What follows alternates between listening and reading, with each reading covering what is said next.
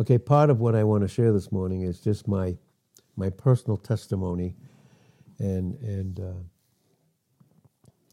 when my first wife passed away, Elaine, who I was married to for almost 29 years, and and God saw fit to take her home at, at 51 years of age. Um, took her took her home, and at that time it was a very very intense time in in my life, and that's when God, through a whole bunch of circumstances, put me here in the Berkshires because even back then, Elaine and I felt like this was part of our call to be here, and of course, uh, that was God's plan was something different for her, but still the same for me. And then through a, a, process of different things that had happened, God put me in contact with Jean here in the Berkshires. And at the time, it was very, very interesting. I, I was grieving intensely, uh, you know, for, for my wife, knowing that she was in heaven, knowing that she wasn't going to experience the, the pain of cancer and that struggle we had for six years, knowing that and and uh, just happy in that sense, but just missing her unbelievably, never thinking that I could ever love another woman like that, or another woman would ever love me like that. That's when God put me in contact with Jean through a series of things and, and people orchestrating these things, under which I know is at this time and, and uh, began to see was God's guidance. And then uh, at the same time, I'm grieving. It was such a strange time for me because I'm grieving, and as far as I was concerned, she, Elaine is still my wife in heaven. Yet at that very time, he starts giving me thoughts and feelings towards Jean. And that was an intense time for me, an intense struggle. And it was just a very intense time uh, for me, you know, at that particular time, and and so here I am. I would be at the Starbucks, and I lived in Pittsfield, had an apartment in Pittsfield on South Street, and I would go to the Starbucks every morning, and I'd do my studying there, and I would spend three or four hours there, minimum three or four hours in the Word, and that's when God did something very unique in my life. He did it very uniquely, and he that was the first time he's ever done it like that, and he's never done it since. But he had me turned right in the middle of studying, and had me turn to Luke the fourth chapter. And remember, at this time, I still have still grieving for Elaine, but really the intensity of God's love that He was putting in my heart for Jean. That's what was going on. And he had me turn to Luke, the fourth chapter. And he had me read uh, verses uh, 25 uh, and 26. And Luke 4 25, this is what he told me. He said, But I tell you, and he's speaking to me using these scriptures. He said, I tell you of a truth, many widows were in Israel in the days of Elijah, Elijah and Elias here, when the heaven was shut up three and a half years, when great famine was throughout the land. But unto none of them was Elijah sent, except unto Sarepta, a city of Sidon, unto a woman that was a widow. That's what he, he made it clear that this, this was of him by using those scriptures. And I want you to see with me, he said, that there was a great famine there. And God, back in the day, and I know Barbara can attest to this too, that we just felt like God was going to do a big work here. And this is going back, I want to say 12 years ago or, or, or more, something, something around then. And that there was a great famine here for the Word of God. Because we know, based upon Amos, and I'll turn there in Amos, the eighth chapter, and uh, just turn there and read this, and we'll see this this truth, and it's and we're seeing a lot of it even right now. But in Amos, the eighth chapter, in the 11th verse, it says, Behold, the days come, says the Lord God, that I will send a famine in the land. Not a famine of bread, nor a thirst for water, not all those material things, but of hearing the words of the Lord. Then it says in verse 12, And they will wander from sea to sea. From the north even to the east, they will run to and fro to seek the word of the Lord, and they will not find it. So again, we see there there was a famine in Luke the fourth chapter, verses 24. In verse 24, there was a great famine. And, and at this time, for me, this is my struggle that's going on. Then to confirm it, and this is over a period of months, to confirm this, then he had me turn, and he's, this is what he's never had me do before, never done before, to, to break up the Word of God the way that he did here. And he used Acts, the 10th chapter, to do that. And Peter, and this is where he had had me read, can Acts the 10th chapter. In verse 5 it says, And now and how and now send men to Joppa and call for one Simon, whose surname is Peter. Simon Peter. He's living, he, he's staying at the house of one Simon, a tanner, whose house is by the seaside. He will tell you what you ought to do. So God said, He will tell you what, he, what you ought to do. Then he had me stop and go right to there, and you can fill in all this. And then in verse 14, but Peter said, Not so, Lord. Not so. For I have never eaten anything, anything that is common or unclean. So God's telling him, You're to go and tell, talk to these people and tell them this, these things. And Peter said, in response to God, No. We've never said that, right? No. And the voice spoke unto him in verse 15 again the second time. What God has cleansed, you're not to call common. What God's telling you what to do, you're to do it. And then in verse 20, and he's breaking up all these scriptures and putting one thought in my mind. And then he said, Arise, therefore, and get you down and go with them, not, doubting nothing. Don't you doubt. This is my voice. I told you to go. I told you it's this widow. I told you there's a famine there. I told you to go. And what I tell you is very pure and clean. It's not unclean. Now arise, therefore, in verse 20, get you down and go with them, nothing doubting, for I have sent them, meaning I've prepared them. They're there, ready to receive. and then you, you read the rest of that, and you, you will see the follow that through the rest of the chapter, all the way down to even verse 34.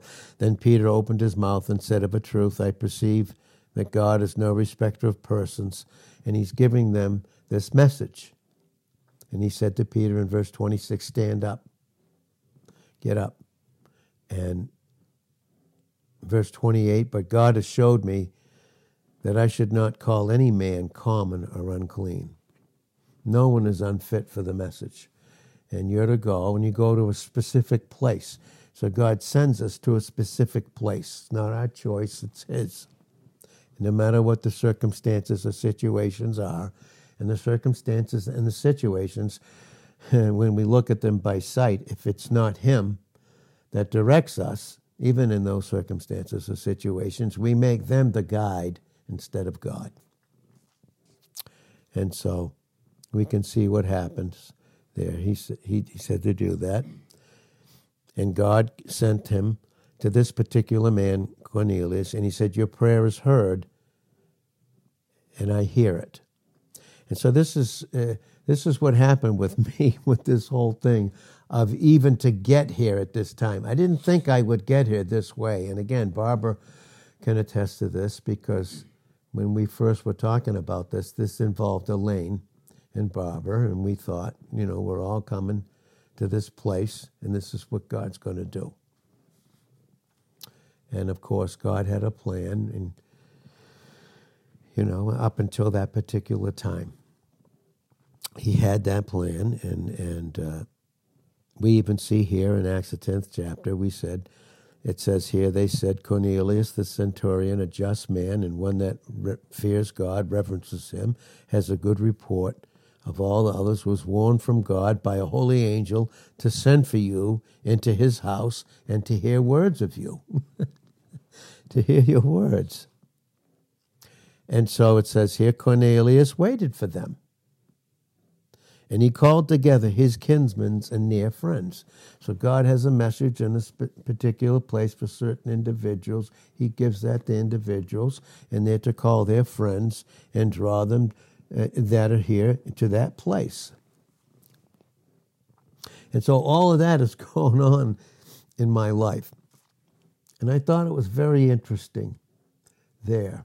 And then he had me turn this morning with that thought, with those thoughts that I just had there, he had me turn to Second Kings. See, God can only do these things. Who could, who could keep up and put together the scriptures but Him? In Second Kings, the fifth chapter, and we're going to learn from these types, and we do.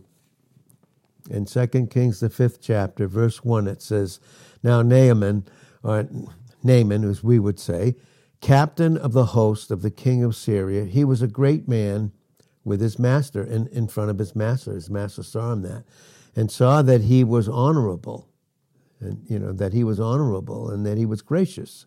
That's literally what it says. Because by him the Lord had given him given deliverance into Syria. He was a mighty man in valor. Look at, but he was also, it says, a leper. He was a leper. We know what leprosy, that speaks of sin, right? He was a leper. And the Syrians had gone out by companies. And we're going to see if you look at the rest of, and this is why God had me turn here. nothing, nothing makes any sense. The scriptures make absolutely no sense to us in the natural. That's because they're supernatural and God gives us the supernatural counsel. He knows what He's doing. But if we go back to Luke, the fourth chapter, we're going to look at verse 27, and this is where He had me go back here. And it all correlates with everything.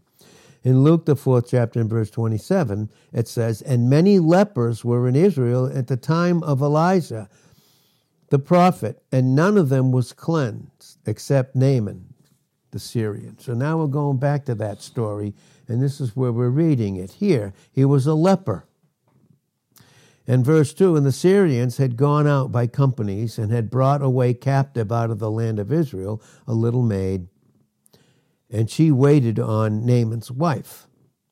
Now, as we can see, it's Naaman, but we say Naaman, Naaman's wife.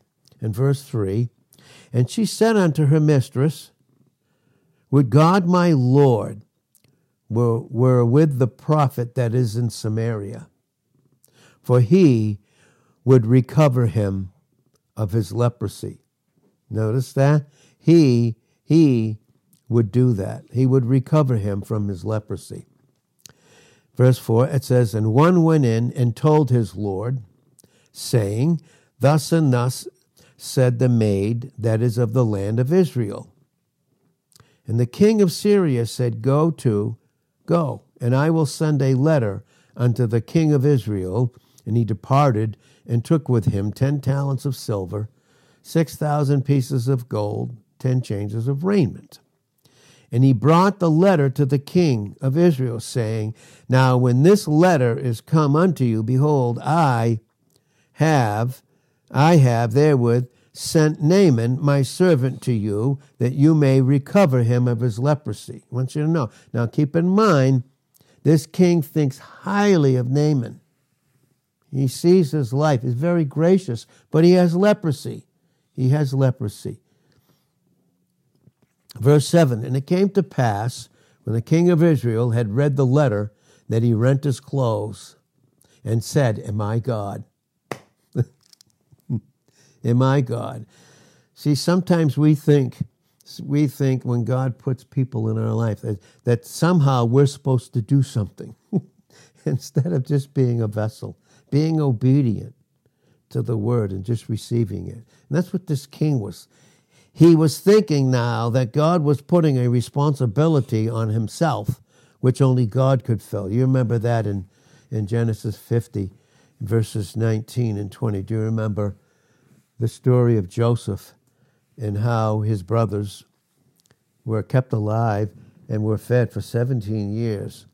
17 years under jo- with Joseph, who was second in command to, to the Pharaoh of Egypt, and every need they had was met. But they felt like when the father died, that somehow that Joseph was going to exact his revenge on him, on on them for what they did to him. Right, and that's when that's when uh, Joseph said to his brothers, Am I in the place of God? Am I in the place of God? You, you may have meant it for evil, but God meant it for good. God meant it for good. See, this king says this, and it came to pass in 2 Kings 5 7, the king of Israel, after he had read the letter, the letter, now what did the letter say? God was going to send a prophet, and through that prophet, he was going to do a work. But the king read the letter. How did he read it? He read it in the natural. Then it became something that he felt that he had to do. He rent his clothes and said, Am I God to kill and make alive? We know that in 1 Samuel 2, verse, verse 6. God kills and he makes alive. Am I God to kill and make alive? That this man does send unto me to recover a man of his leprosy. Do you see? Did he read the word the right way? No, he didn't. No. It's what, what Christians can do. They can read it the wrong way. Am I, am I to recover a man of his leprosy? Wherefore, consider, I pray you, and see how he seeks a quarrel against me. What's, what's God doing? What is he? What's God doing? He's putting this responsibility on me. No, he's not. No, he isn't.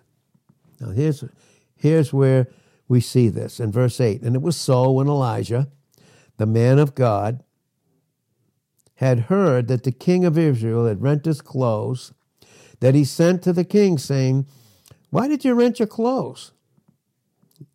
Come to me now. Let tell him to come to me now, and he'll know that there is a prophet, there is a man of God in Israel. So Naaman came with his horse, horses and with his chariot, and stood at the door of the house of Elijah. And Elijah sent a messenger unto him. Now listen to this. He sent a messenger unto him. Elijah sent a messenger to him, saying, Go and wash in Jordan seven times. He's telling Naaman to do this. Remember, we know what the Jordan speaks of, don't we? We, as God has taught us in the Word. We know that we that we know here truly that Naaman was was he had received the Lord through the sacrifices, obviously as a savior. He did. Because we know that through Exodus 12, 1 through 13, and Exodus, the 14th chapter, the Passover, and then the passage through the Red Sea, which are typical of Christ dying for us. But until we go through the Jordan, and the Jordan is us accepting our death with him, and until we do, we just experience what? Leprosy and sin. Now, see the story Naaman, uh, uh, Elijah is acting under the direction of God. And he's and so he told this man, he told this man Naaman what to do. He said, Go wash in the Jordan seven times. That's completion. That's the experiential completion and understanding the truth that we actually died with him. He not only died for us and paid for our sins, but for us to experience the cleansing of all sin and leprosy, You know, we have to pass through the Jordan. And the Jordan, in that particular place, the Jordan there is what? It's us accepting our death. This is what he's teaching him here. This is what God is teaching us here. This is what he needs to teach people here and to teach us continually. All of us here. And then he says, Your flesh will come again to you, and you will be clean. God gave a promise to my wife, Jean, in terms of my health, and it brought that back to my memory. She told me, she said, she said, honey, God told me in, in my prayers for you and your health, he said he gave me Job 20, he, he gave me Job 33 and verse 25. His flesh will be fresher than a child, and he will return to the days of his youth. this is what he's telling us. This is what he's teaching us.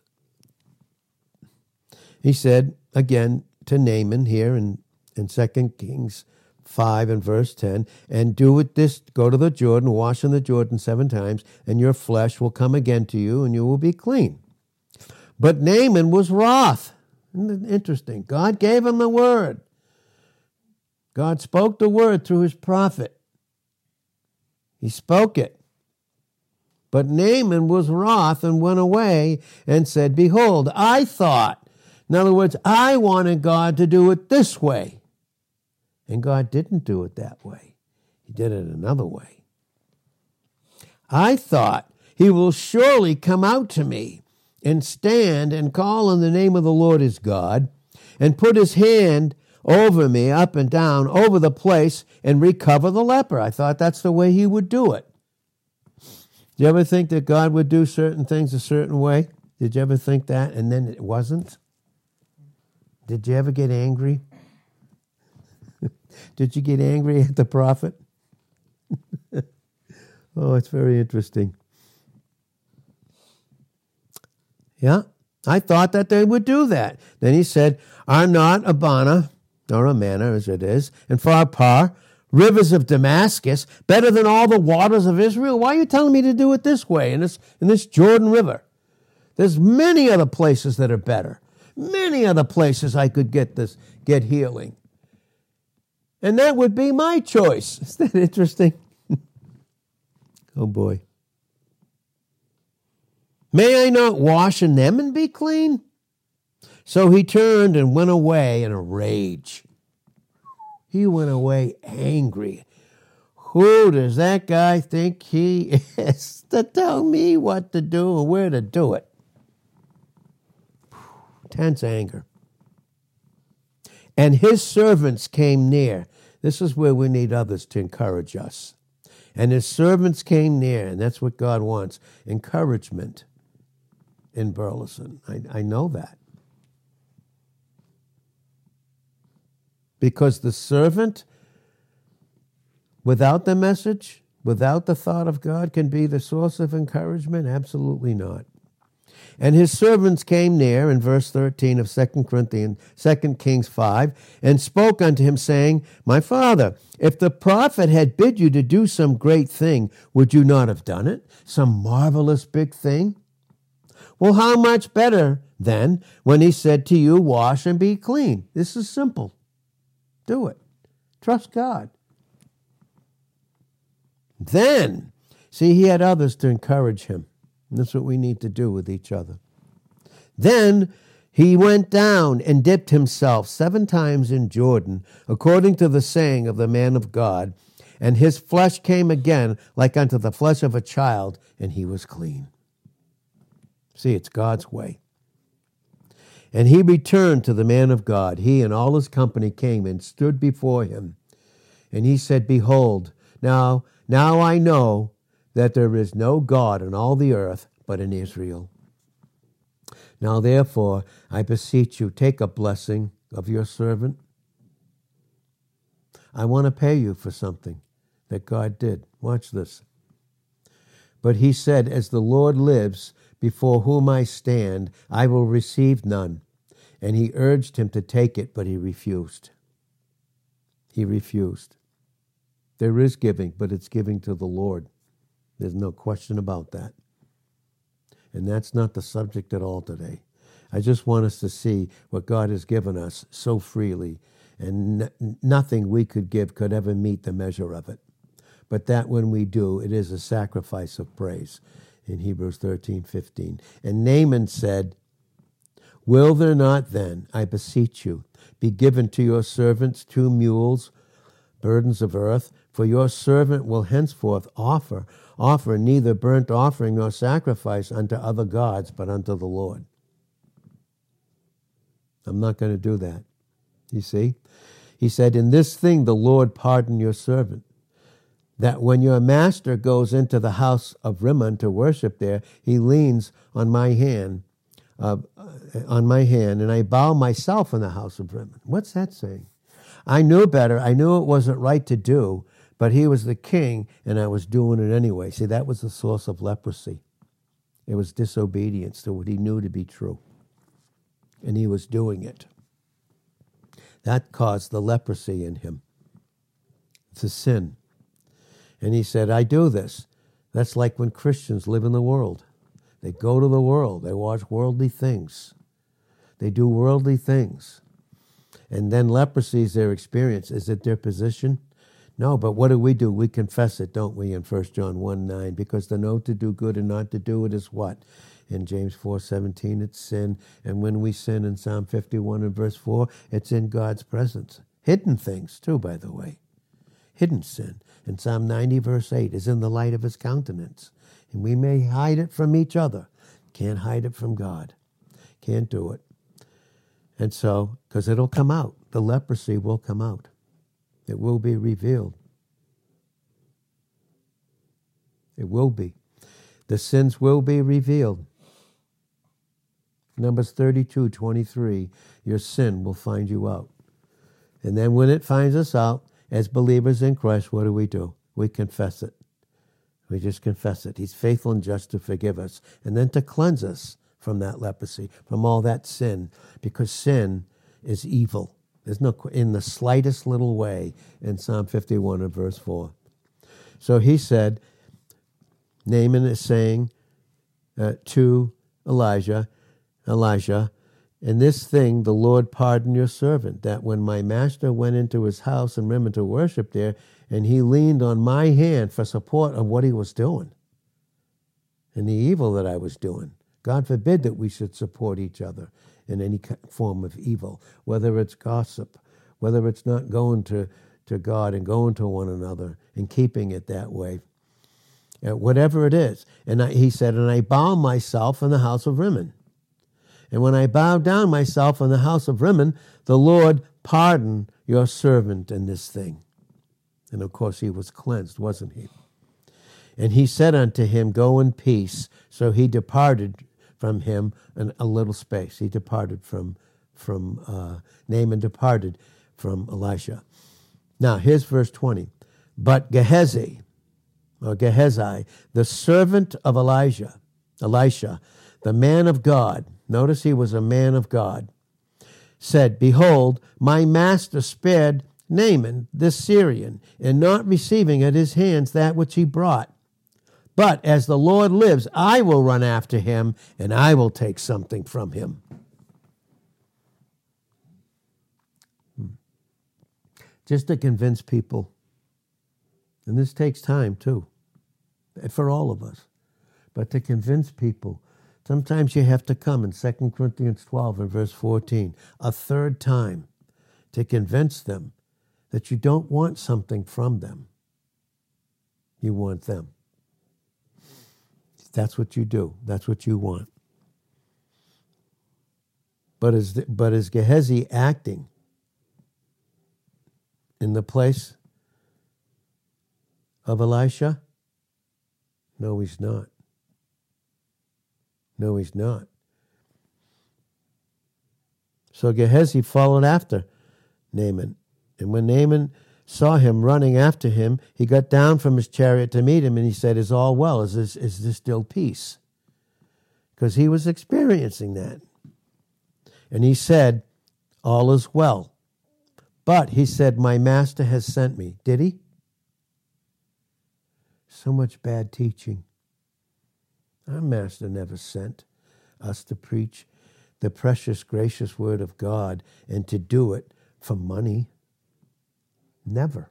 You can't serve God in money in Matthew 6 and verse 24. You can't do that. There is proper giving without any question, but that giving has to do with God. It's a sacrifice of our praise and thankfulness in Hebrews 13, uh, verse 15. And he said, All is well. My master has sent me, saying, Behold, even now there be come to me from Mount Ephraim two young men of the sons of the prophets. Give them, I pray you, a talent of silver and two changes of, of garments. And Naaman said, Be content, take two talents, and be urged, and bound up two talents of silver in two bags with two changes of garments, and laid them and laid them upon two of his servants, and they bear them. See, he see what did he do? He made the word of God to be something that, that could be paid for. Works. He's adding works to the freedom of grace. The freest, you know, the freest people, the freest people in Christ are the one are the, are, the biggest givers. It's not because it's not because they're paying God back. They're just free from that faults, that old master. They're just completely free from it. oh, help us, Lord, with that time, with everything. Verse 24 And when he came to the tower, to that secret place. That's the secret place, tower there. He took them from their hand and bestowed them in the house, and he let the men go, and they departed. But he went in and stood before his master. And Elisha said unto him, Where did you come from? Gehazi, where did you come from? He said, Your, your, your servant didn't go anywhere. Well, now he's trying to cover it. I, I didn't go anywhere. What? I didn't go anywhere. And he said unto him, Didn't went did my heart go with you when you went after that man that came down from his chariot? I mean, did I send you to do that? Did God send me to do that? To exact something from him? Did I did, did God send me to do that? And did I send you to do that? Elisha said unto him, Where did you come from? He said, Well, I went here and there. And he said unto him, again in verse 26, Did my heart go with you when you did this? Was it the heart of God in me? Is it time to receive money? And to receive garments and olives and vineyards, and sheep and oxen, and men servants and maidservants. And there is a time for that. There's no question about that. There's no question about that time. But you don't preach the word and preach grace to get support. You never do that because then that's fleshly works. And that's what some people think. And sometimes they think that about a man of God. And in this case, it's not true. Then, verse 27 the leprosy, therefore, of Naaman will cleave unto you and unto your seed forever. And he went out of his, out of his presence a leper, white as snow. Hmm, isn't that interesting? And the lesson there is we don't mix. We don't mix works and fleshly works with grace. And we don't see one another after the flesh. And when the word of God comes from the presence of God, it's, it's not coming to exact something from us but it's putting us in a proper place to be so thankful. There will be a time for those blessings, but those blessings can only come from grace when we're free of everything else. Then that's when God brings in those unbelievable blessings. And I will tell you what they are. They're seeing Him winning people like He won us we will see him the way he cleansed us from leprosy, that he can use us to cleanse others from leprosy. You want to talk about blessings? There's no greater blessing than to have that, and to have that in Christ, to have that. That's the greatest blessing that there is because the treasure that we have is not material things. It is Christ Himself in the vessel in 2 Corinthians 4 and verse 7. And He can reside there because we have been cleansed of leprosy.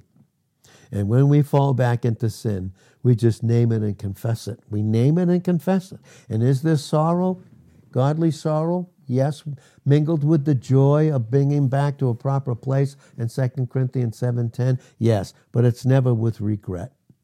It's never with worldly sorrow. But when I go back to the world, the only thing I find is worldly sorrow. And that's why we need each other in local assemblies. And that's why we need to encourage one another. Because the enemy, as was posted this morning, is so after us. He cannot touch opposition with that leprosy. But where does he go after the Christian? In the flesh, when they go back and then start knowing themselves after what they're no longer in this in this leprosy and these sins but thank god we confess them that they are dealt with that we have been cleansed and once again experiential experientially i accept the truth that yes oh he did die for me and and in exodus 12 1 to 13 and in exodus the 14th chapter the passover there with the red passage of the red sea is, is Christ did die for me. And once again, he brings me back to the reality that yes, oh yes, I have passed through the Jordan and I've been cleansed fully seven times, completely cleansed because I've accepted my death with Christ. And how many Christians know this truth? How vital is it? And what a privilege we have to be able, as once cleansed lepers, to be able to have that to give to others. And we're so grateful and thankful. Thank you, Father, for your word this morning, and thank you for your grace, your truth. Thank you so very much, God, that everything that you've given us is, is completely the freedom of your grace. Ephesians 2 8 through 10. We are saved by grace through absolute dependence upon Christ's person and the work that he's accomplished. We are saved by grace. Furthermore, we're kept by the power of Christ, in 1 Peter 1 5. But yes, we are saved by grace in Ephesians 2 8 through faith, absolute dependence. And even that's not of ourselves. He had to cause us to be dependent, to make our will go positive to receive it. Even that not of yourselves, but is a gift of God, because it does away with any boasting in ourselves. It does away with it. And it does away with all works it does away with it.